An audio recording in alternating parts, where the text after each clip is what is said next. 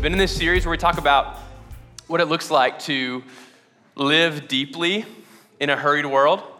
That as we live in a culture that is ever changing, constantly moving, can feel maybe chaotic externally and internally, we believe that Jesus has a life for us where we can feel rooted, where we can feel firmly established. And a couple weeks ago, I was uh, working on my computer, and uh, Leah, my wife, was beside me, and I'm just like working away, and she was like, Hey, do you know that you're doing that?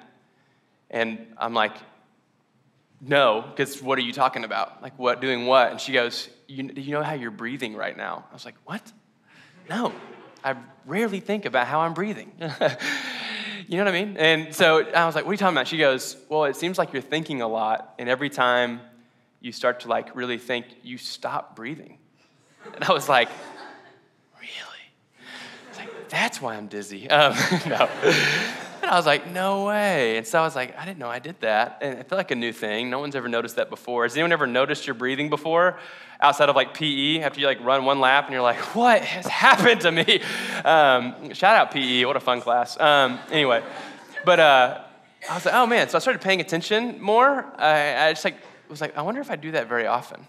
Do I just like stop breathing? and I noticed that uh, as the busier that I got and, and the more that I was thinking about, I started noticing, I never noticed me stop breathing, but I started noticing my really big breath. After the fact that I had stopped breathing, my body was like, all right, we gotta make up for this. We gotta compensate, right? So I'd be in this deep thought, and then all of a sudden I'd be like, and I'd like I start breathing heavily. It's like, oh my gosh. Just point at myself, like, I did it, I did it, I stopped breathing. And I was like, what in the world's happening there? I, I noticed that in this past like month or two, it's just been busier um, a lot of responsibility in the fall. The fall is always pretty crazy for, for both Ethos and Onward. And um, our church planning residency starts up, and I help with that. And all the students come back, and we have Kroger Sunday and Birthday Sunday and all these things, and much less like teaching on Sunday and trying to like connect with people. And there's just a lot that goes on. And I just noticed that as I was getting busier, as I would begin to think about things that maybe I was stressed about or worried about or needed to get done, I would literally forget to breathe. Something that I always assumed was involuntary, and I guess to some extent it still is for me. I recognize I actually still needed to have a little bit of intentionality in my breathing. Have you ever had a season like that? I never knew that could happen, like breathing physically becoming a, an issue. And in juxtaposition to that thought, I, I noticed that every time I like go to the park and leave my phone in my car or leave it at home, I just go to a restful place on purpose. I noticed that without meaning to, I just breathe slowly and deeply. So I'll sit down on a, on a park bench and that was supposed to be peaceful. And it was, it was like really intrusive. I can't even do it. Um, anyway, but I noticed that as I would go to a park and just like breathe deeply, I was just relaxed without meaning to be. And so I started seeing the difference of whenever I'm stressed and kind of anxious, that it was harder to breathe. And whenever I went to a place that was sort of default restful, it was easier to breathe. And I wonder if recently, in 2019, at any point, have you ever just felt out of breath? Have you ever felt out of breath? And maybe you're relating to my story where you go, Yes, physically, I've noticed that I don't breathe very well. Um, or maybe it's just mentally. You go, Man, I know what it's like to feel mentally claustrophobic. Like I just don't have any breathing room in my mind. And I don't think that you were meant to feel that way. I don't think that's supposed to be your destiny, that you're supposed to feel out of breath. Um, but I do think that at times, um, especially in, 20, in 2019, uh, almost said 2019, in 2019, that at times it can just feel default to feel out of breath, to feel a little chaotic, a little uh, wore out. Does this resonate? You felt this? E- even when you, you may look and go, I don't think I'm busy, but boy, I'm exhausted. And I think this all is rooted in uh, this word rest. This word rest that I think that we live in a culture that doesn't really admire or care about rest, or if it does care about rest, it doesn't have a really healthy definition of what rest actually is. And I believe that God um, wants to give us rest, but it can be hard to access it because of our understanding of what it is. Like, I mean, I'll just ask you guys when you think of rest, if you're not giving me the church answer or like thinking too deeply, if you go like on the surface level, what do we think rest is? I'd love to hear what comes to your mind when you think of like cultural rest. Sleeping? That's actually a great example. Dang it. Netflix, yeah? What else? Vegging out. Yeah. Vacation. Vacation. Good. What? Reading. reading. Don't give me good examples. Give me only negative ones. I'm just kidding. I'm just kidding. Yeah, reading, that's toxic. Um, no, but, uh, but what came to my mind, and, and a few of us have already like kind of touched on it, but this idea of like zoning out, of just distancing ourselves from things, and it's like almost like not thinking about important things. So it's like, okay, I'm gonna stop busying my mind with things that make me anxious, and I'm gonna start busying my mind with things that aren't important, like scrolling or Netflix. But what I've seen is that that ends up being your habit. If you busy yourself in moments of quote unquote rest with things that are distracting, your mind is busy nonetheless. Like your mind is not receiving rest, it's just receiving distraction, right? Zoning out. That we rest away from a lot of things, but don't actually enter into genuine rest. Or at least this was my experience. And I think this will relate to a lot of us. I hope it does. But I remember, you know, when I was in college, I would, uh, in between my college classes and my work shift as a barista, if you guys have ever gotten a latte with awesome latte art, I was obsessed with latte art for a good three years of my life. And, uh, but in between my classes and my shifts, I would watch The Office. And what a beautiful time that was, because I love that show. But I noticed that I'd have this like two hour gap between classes and work.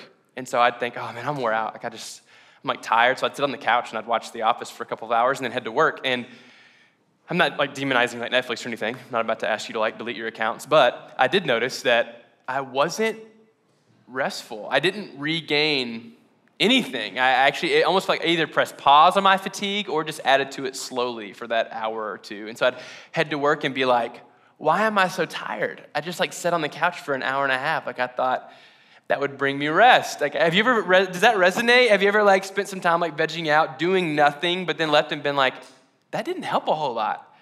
Here I am still feeling tired. I feel like God was reminding me of this even this past Sunday um, the week prior, I uh, worked a lot of like overtime on Friday and Saturday, did a lot of teaching, and so I took two days off, when, uh, Tuesday and Wednesday uh, of, of, last week. And then we always have Friday and Saturday off. That's our weekends because we work all day Sunday. And so I come into Sunday last week having four out of the last five days off of work. So I'm like, in my head before I started that, I thought, I'm about to come into Sunday just juiced. like, I'm about to scream all sermon long I'm just going to be so full of energy. And by the end of the day, I was talking to Brandon at prayer gathering last week, and he was like, How are you? I said, Man, I'm exhausted. I don't know why. I took days off. Like, I did what I was supposed to do, and I'm still tired. And I feel like God was reminding me that I can slip into this place where I'm not actually going to places of rest. That time off doesn't always equal rest. That vacation doesn't always equal rest. And I feel like God was just setting me up per- perfectly for this week that we were scheduled to talk about rest. I even had a, a, house church this past Wednesday where all we talked about was rest. And I didn't mean for that to happen. I didn't mean to do that on house church and today, but God's just been reminding me first, which is very gracious for Him to teach me a lesson before I get to teach you, which is awesome. And so today I want to talk about rest. I want to talk about what it looks like to rest with the Lord. Because Jesus has some really powerful words about rest that honestly sound a little too good to be true, um, but I believe he is a truth teller and a promise keeper. So we're going to read some of his words and then discuss, man, how do we take him up on this promise? So if you have a Bible, turn to Matthew chapter 11. Um, we're going to be in verses 28 through 30. So Matthew chapter 11, verses 28 through 30. But what? Oh, thank you. I'm doing the slides. I forgot all about it. I was like, what are you telling me to do? Birthday Sunday. Okay. Check out the slide. Um, rest. All right. Um, okay. So, Matthew chapter 11. Thank you, Sarah. Verses 28 through 30. Um, I'm, I'm in the ESV. If, would someone like to read this over us? That'd be cool. Would someone volunteer to read Matthew 11, 28 through 30? Yeah, come on, Tabitha.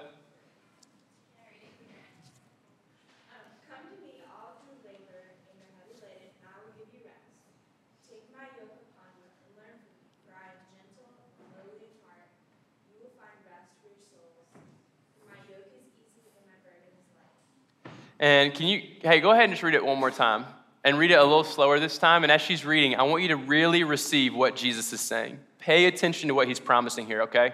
Go for it.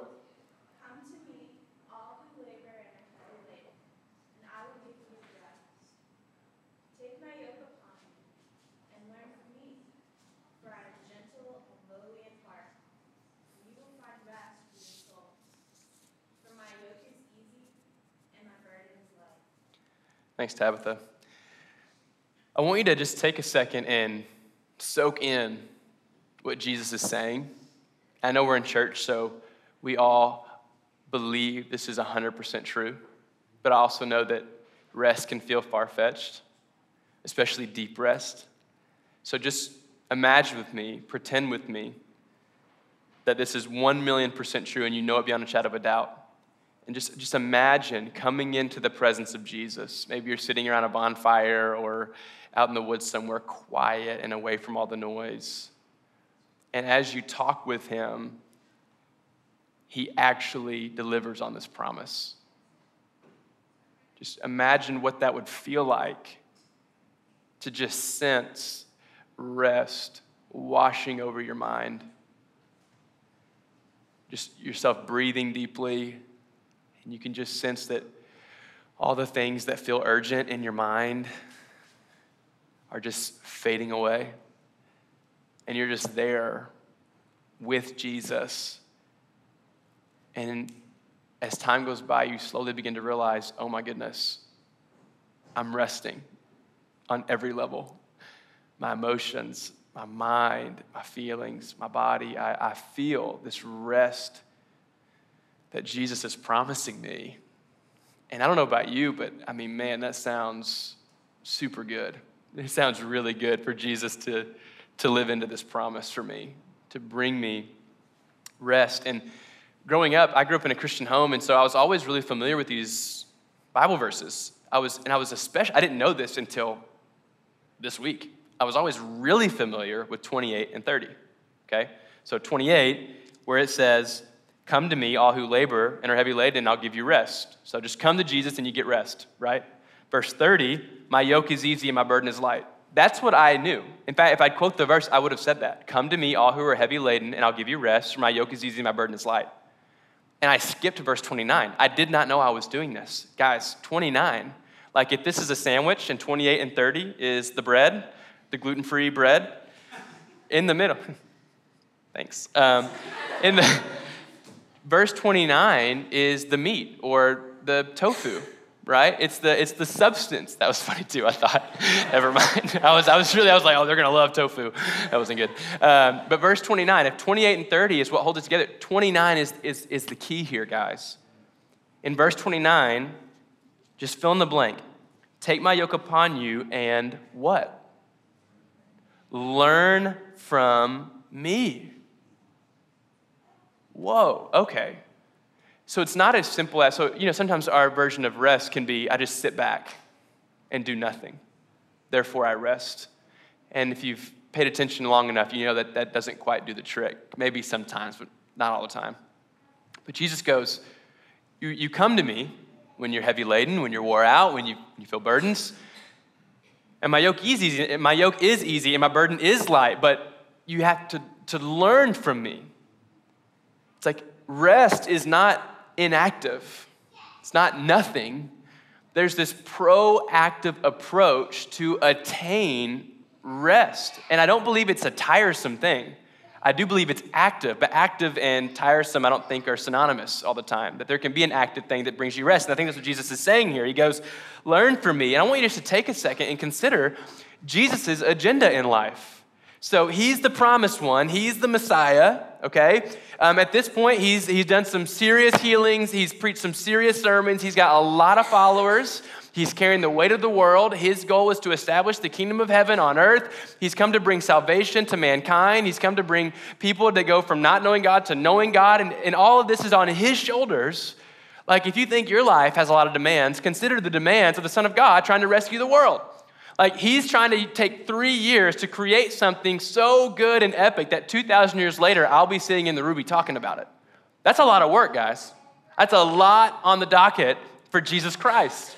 And yet here he is saying, Hey, if you'll come to me, learn from me. I mean, he's just so chillaxed in this moment. he's like, If you'll come to me, I'll give you rest. Why can Jesus say that? How does he know he can do that? And I believe it's because Jesus is first and foremost experiencing the truth of this himself. He's like, I'm already doing it.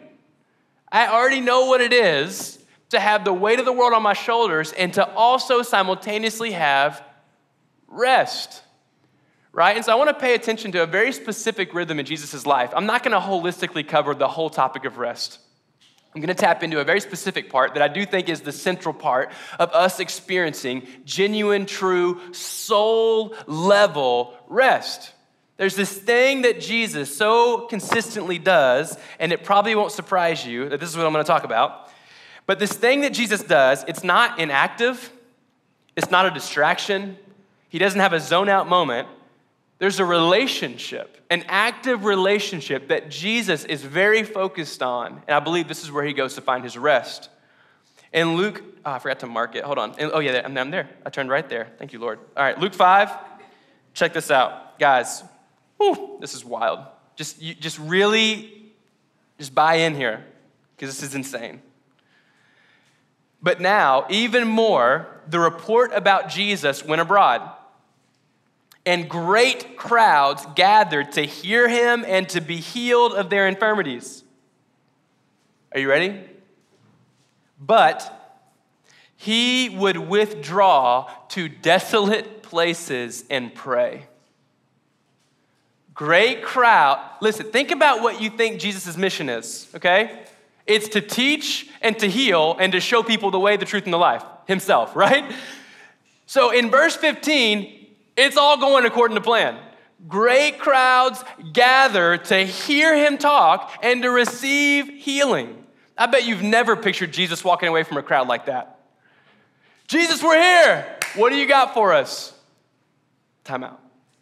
Walks away we all understand that Jesus is this powerful, even if you don't believe he's the Son of God, we can all agree he's a very powerful teacher who was very effective. But what if I told you the only reason he was this effective in his ministry was because of verse 16? That often, when crowds gathered, he would withdraw to desolate places. Think of the word solitude quiet, no distractions, full attention on God. What if that is what sustained the ministry of Jesus. And I'm to give us some references. That, I mean, Jesus is not apathetic or, or unable to tap into emotion. He's very human. He is fully God, but he's very human, fully human. Think about this in, in Mark chapter 1, at the beginning of Jesus' ministry, he's baptized. This is my son whom I'm well pleased. He goes away for 40 days and prays and fasts along with the Father. How's that for productivity? I would argue this is one of the most productive seasons of his life, but you wouldn't see it on a stat sheet. He just goes away with the Father. I mean, get that into your American minds. Want to be productive? Go be by yourself for 40 days. What? That is not going to get it done, and I'm not telling my boss that that's my strategy. I need some alone time. like, that's not going to work. And yet, Jesus, before doing anything, goes away for 40 days. The disciples looked for Jesus one day to start their day's work. Jesus has been teaching in the synagogues, he's casted out demons, all sorts of just hype stuff. And the disciples are like, hey, it's time to go. This guy is legit. Let's get it going. Morning comes, sunrise, they wake up. All right, Jesus, let's get. Where'd he go? Where's Jesus? They go looking for him. No, this is in scripture. They find him praying in a desolate place with all the urgency of the world. Let's go, let's go, let's go. Jesus, not urgent, just by himself praying, just with the Father. When one of his best friends, John the Baptist, dies, he's viciously murdered. The first instinct for Jesus in the middle of trauma is to go away to a desolate place, find the Father, just get with God. Moments before his death, Jesus is quoted, he quotes the most stressed out point of Scripture. He tells everybody, I'm distressed to the point of death. I mean, look, we, we're stressed, that's real. We, we've never touched this. Distressed to the point of death. What's he do? Goes to the Garden of Gethsemane, tells his disciples, hey, stay back goes by himself, goes with the Father. Next thing he does, gets up, takes his death in peace, says, Father, forgive them from the cross. I mean, just the peace this guy's walking in. I mean, Jesus is amazing. And over and over again, you watch this guy, and I know he's God, so I'll stop, I I'm going to stop calling Jesus this guy. We watch Jesus slipping away, getting to be alone with the Father. Jesus knew the well that never ran dry. He knew where to go for life, abundant life. I believe this is essential. Jesus knew how to make the most important thing the most important thing. I believe that Jesus placed such priority on his alone time with the Father that everything and everyone had to answer to that priority, including sick people that wanted to hear the gospel that nothing was going to come before his alone time with the Father. That he knew how to make the most important thing the most important thing. I don't know if you ever heard of this example. Has anyone ever heard of this? this? The jar, the rock, the sand, all the stuff. I use this every time I talk about this. But you know, there's like this, this teaching where you've got these big rocks, these smaller rocks, this sand, and this water, and you challenge the whole. I should have. I need to just bring this one day, but now you'll know the answer. And you go basically just make all of this fit into a jar, and the typical thought is do the smallest stuff first. It's the most compact, it'll fit the tightest. That's just wisdom, right? And so you put the sand in and the smaller rocks and the big rocks, and then it doesn't work. But if you put the big rocks in first, the littler things, they fall in around it. The sand's even better at finding empty spaces, and nothing's better than water at finding empty space, right? The path of least resistance. So the smallest, most unimportant, oh, no, I'm giving away my metaphor. The smallest things fit in around the biggest things. This is true in life. That jar is your life. The jar, the container is your life. Have you ever found yourself going, the things I care about most, I'm not getting them? I'm not giving them any time. Have you ever found like yourself going, man, I, I think I'm, I'm trying to like love God the most. I think I'm, I care about friendships the most. And yet right now I have no time for God or friends. Does anyone resonate with this? Right? I believe Jesus is teaching us something in the rhythms of his life. He goes, If I'll get my time in with the Father, if I'll go to this well that never runs dry, everything else will work. The salvation of the world will still happen. But if I try to do everything without the presence of the Father, I don't, guys, I don't think Jesus does it. I don't think he's successful. I think he is showing us an essential need. I don't think he's like saying like this is a suggestion. He's going, no, me, myself. If Jesus needs time with the Father to get rest away from anxious, burdensome places, like if Jesus needs it, y'all, we need it. We need it. And if Jesus had access to it, so do we. We have access to it. And so the next part of this conversation is an application oriented discussion. Application oriented discussion. In other words, I, this is not going to be one of the Sundays where you come up to me and go, man, that sermon was amazing. Not that that ever happens, by the way. Gosh, I'm just kidding. this isn't one of those Sundays where you're gonna be like, oh my gosh, my heart was just on fire. I mean, maybe. I believe this is the kind of conversation that only gets good when you apply it. And so I'm gonna give us a chance to step into application. And I wanna remind us, we're gonna be passing out, we can go and start passing them out. We're gonna be passing out calendars to you and pens. As they're passing them out, just, just stay zoned in on me because I'm going to explain the calendars. But I just want to say this on the front end. What we're about to do as a church family, I believe, is an invitation to a gift and not an assessment. And it's important we hear that on the front end. That I don't believe we're about to assess or report our li- or, or give a report card to our own lives. That we grow up in schooling systems that it's pass, fail, or A, B, C, D, F. You know, what is it going to be? And this isn't one of those moments. I believe that what we're about to discuss is actually just an invitation to a gift for you and to see it as such. There's this thing that is so simple that I think we often overlook. That sometimes when we feel out of breath, we feel fatigued. It can feel ambiguous, ethereal, hard to grab onto. Why do I feel tired? And maybe there's some deep, dark issue that you don't know about that you need to sit with community and God about. However, I also think often it's as simple as, oh, I'm spending a lot of time here and no time here, and it's resulting in this. I think sometimes it's as simple as where our time is literally going. Just that simple. There's moments where I'm like, why do I feel despair? God, what season are you bringing me through? And then I'll look at my calendar and go, I have had zero time for friends, zero time for quiet time, zero time for things that just bring me life. The next week, I make some adjustments. I'm like, oh, God, thank you for bringing me out of that deep, dark. It's like, oh, it's just my calendar. It's just that simple. And I, I think so often we just overlook this, and that in America, In our culture, guys, we are so calendar oriented, whether you know it or not. It's like coffee at 3 p.m., house church at 7 p.m., everything's scheduled out two weeks in advance, especially the older you get, the more responsibility you feel. Your life is just on a schedule. And yet, somehow, it's easy for us to live in a place where we are reacting to our calendar rather than living intentionally to our calendar, rather than shaping our calendar on the front end so that we can live into it rather than living a life of reaction. Does that make sense?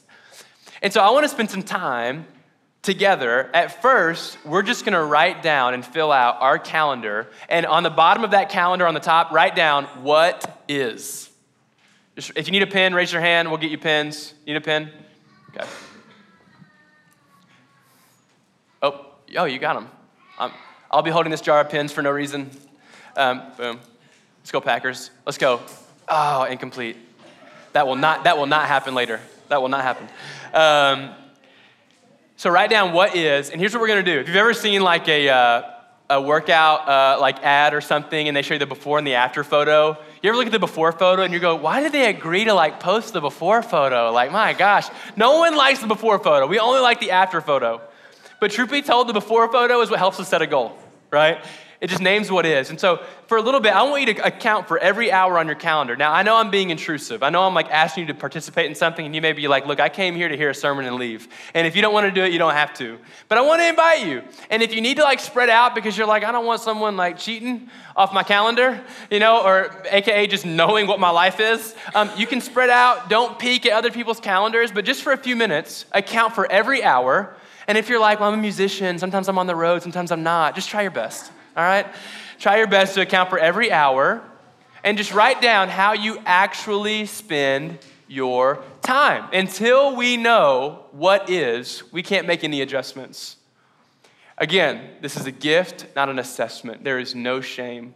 I showed my calendar to my house church on Wednesday, and I was extremely tempted to be embarrassed. I was embarrassed, but went through it. We were tough. So we're gonna be strong together. But write down exactly how you spend your time, not how you wish you were spending it how you are spending it. Then I'll come back and uh, we'll talk a little bit about what we can do with the what is.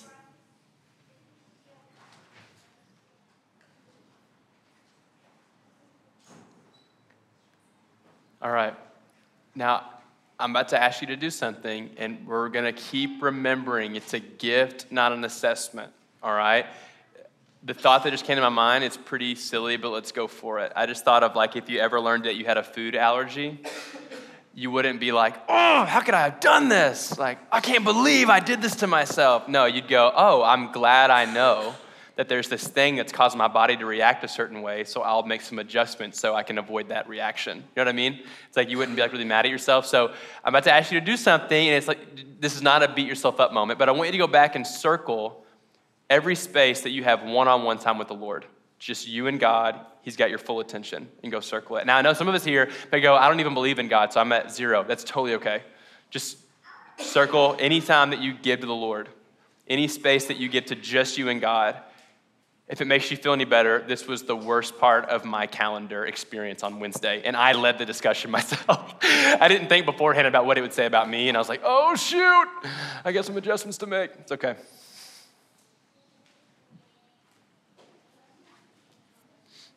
This is a lesson I keep learning. Oh, it's like a cyclical lesson. How easy this can get away from me. Just go circle. I'm to give you about 10 more seconds. I think this is to be a pretty quick exercise here. Just circle.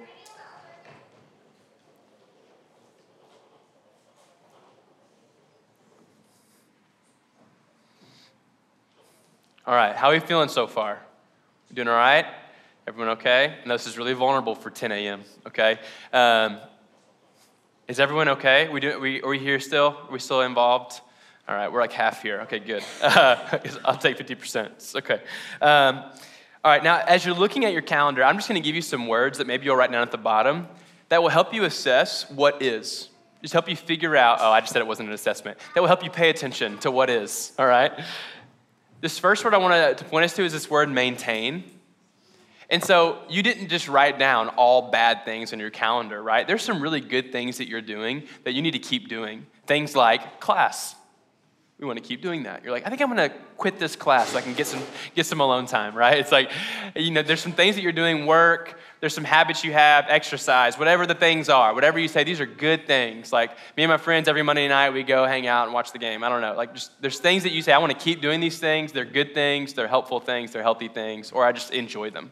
Good thing. So, the word maintain, just be aware of the things you want to keep doing. Okay? The second word is this word maximize. And so if, I bet you know that the other two words are also going to start with M by now. But this word maximize, which communicates there's some things that you're doing that other healthy things can fit into. So, for example, you go, I typically, gosh, I typically eat every day. That just that tends to be a pattern in my life as I eat food, right? It's going, hey, what if every morning at breakfast I read the Bible? Like if when I ate food, that was when I got some scripture in my life. Or, hey, what if like something my wife loves doing? When she goes to work, she goes so ham in worship. She just loves blaring worship music and singing and crying to it every, every day on the way to work. So it's like, hey, I always drive to work. So I wonder if there's a way that I can just help this space. Or, man, my prayer life is struggling, but I always drive somewhere. So while I'm driving, I'll pray. Or I always have to walk to class. While I walk, I'll pray. Different things like that, going, hey, what are some things that I'm doing that I'm not going to stop doing that maybe I could just reorient a little bit? All right, if, if that connects. Um, but only do what sounds, you know, like helpful to you and not distracting. Um, third is this word margin. And there's this moment where Jesus talks about pruning, cutting things back. There's moments where you have to cut something back in order for it to bear more fruit. And there's just this reality that as we look at our schedule, we go, you know what? I don't think Netflix is a sin, but nine hours of Netflix might not be the best use of my time, right? It's like, you don't want to demonize anything, but there might be some things you're doing that you go, maybe I don't need to cut it out altogether, but I need a little bit less. Like, whoa. Like, you go check the screen time on your phone and it's alarming. I had a friend brag to me that they average seven hours of screen time a day. I was like, good, good job. you know, I was like, I was like, okay, I don't know how to respond right now. It's great. I'm scared for you. Um, but it's like little things like that. Just going, hey, where's some places where I can just cut maybe some excess, or maybe there's an unhealthy habit that you have that you go just cut it out, and that'll produce free space. And I think all of us would like some more free space. And then lastly, this move into because I guess there wasn't a good M word that just all fit in one. But what are some things that we can start doing? Maybe there's some new things that you can start doing that will help you be healthier and get more rest. Okay? And now we're not going to do this next part of the exercise in here, but I want to launch you out with an exercise as you go into the week. I want you to flip your calendar over and you'll see there's another calendar. And you were like, was that calendar a mistake? no. Right? What could be at the bottom. And go, what is a realistic, sometime today, tomorrow, as soon as you can, honestly, sit down with that calendar and go, realistically, like I'm not gonna quit my job, I'm not gonna quit classes, but realistically, what would I like my calendar to look like? Those big rocks, what are my big rocks? We've covered one, I think the most important one, which is time alone with the Father. I believe that as you spend time with God, He brings supernatural rest and self awareness and emotional health. And all these things come with God. I believe that. But there's other things like there's friend time that you desperately want. There's time to go on a hike. There's time to sit and read. There's time to do things that you just why don't I have time? And go, man, what could be? And just write out an ideal calendar. Like, these are my work hours. What could fit before and after? What are some things, what's some just free space I could have that I could just bank on? I don't like to have plans, so this is going to be free space. Does that make sense? So, what could be? And I just want to remind us that once we see where we are, and then we see what could be over there, that is not an overnight thing, right? It's like you don't write the what could be calendar and then the next day go, I'm living into it all the way, fully 100%, right? That's what we were talking about last week with Titus chapter 2 where it says that grace trains us, and that when we say training, we understand it's a process. And so I would just encourage you to see what is, fill out what could be, and then go, God, what are some just next steps I can take in these different areas? And just to head toward the what could be. So I may not be there yet, but I've taken step towards the what could be. Does that make sense? Does that connect? I would just encourage the mess out of you. Take part in this exercise sometime this week it is so helpful to set a goal. When you have a goal, you know where to aim. So think about how you're spending your time now. Think about what you want to maintain, maximize, the margin you want to create, what you want to move into, and then take some steps this week. Um, before you leave, I'm gonna we're gonna have handouts as you leave, uh, walk out the door. We're gonna hand these out to you. And there's this really helpful tool. I guess it's not really a tool, but hold on. These are four areas that I try to stay really aware of for myself.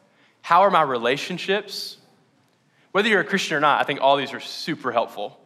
The relationships in my life, my physical health, my rest, like my physical, like how I'm sleeping, my diet, those things, mental, emotional health, and spiritual health. We have really keened in on the bottom one, right? Which I would say is, should be the top one, but this acronym stands for RPMs, so it's easy to remember.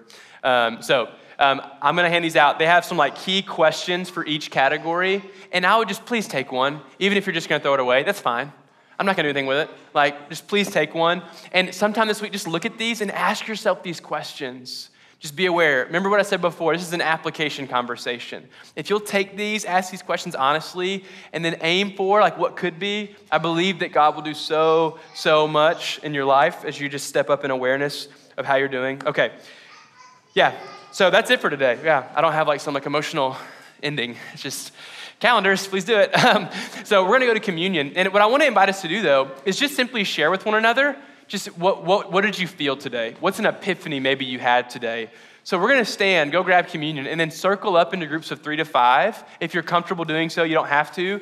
But circle up in groups of three to five. Introduce yourself if you don't know somebody. Um, and then just share, hey, here's what's kind of what stuck out to me today about today's conversation. All right. We want this place to feel like a living room, to feel like just a safe space to be yourself. So you need to walk around, move around, do whatever you need. But let's stand together um, as a church. Let's stand. You can exit towards the middle. If you're closer to the front, come to the front. Closer to the back, go to the back. We have communion tables in all four corners of the room. And then as you go back to your seats, circle up in groups of three to five and just simply share, man, what are some things that you were thinking about today as you as you assessed your calendar, as you thought about it, as you thought about what could be. Just talk about some things that maybe you heard God say to you, some ideas you had.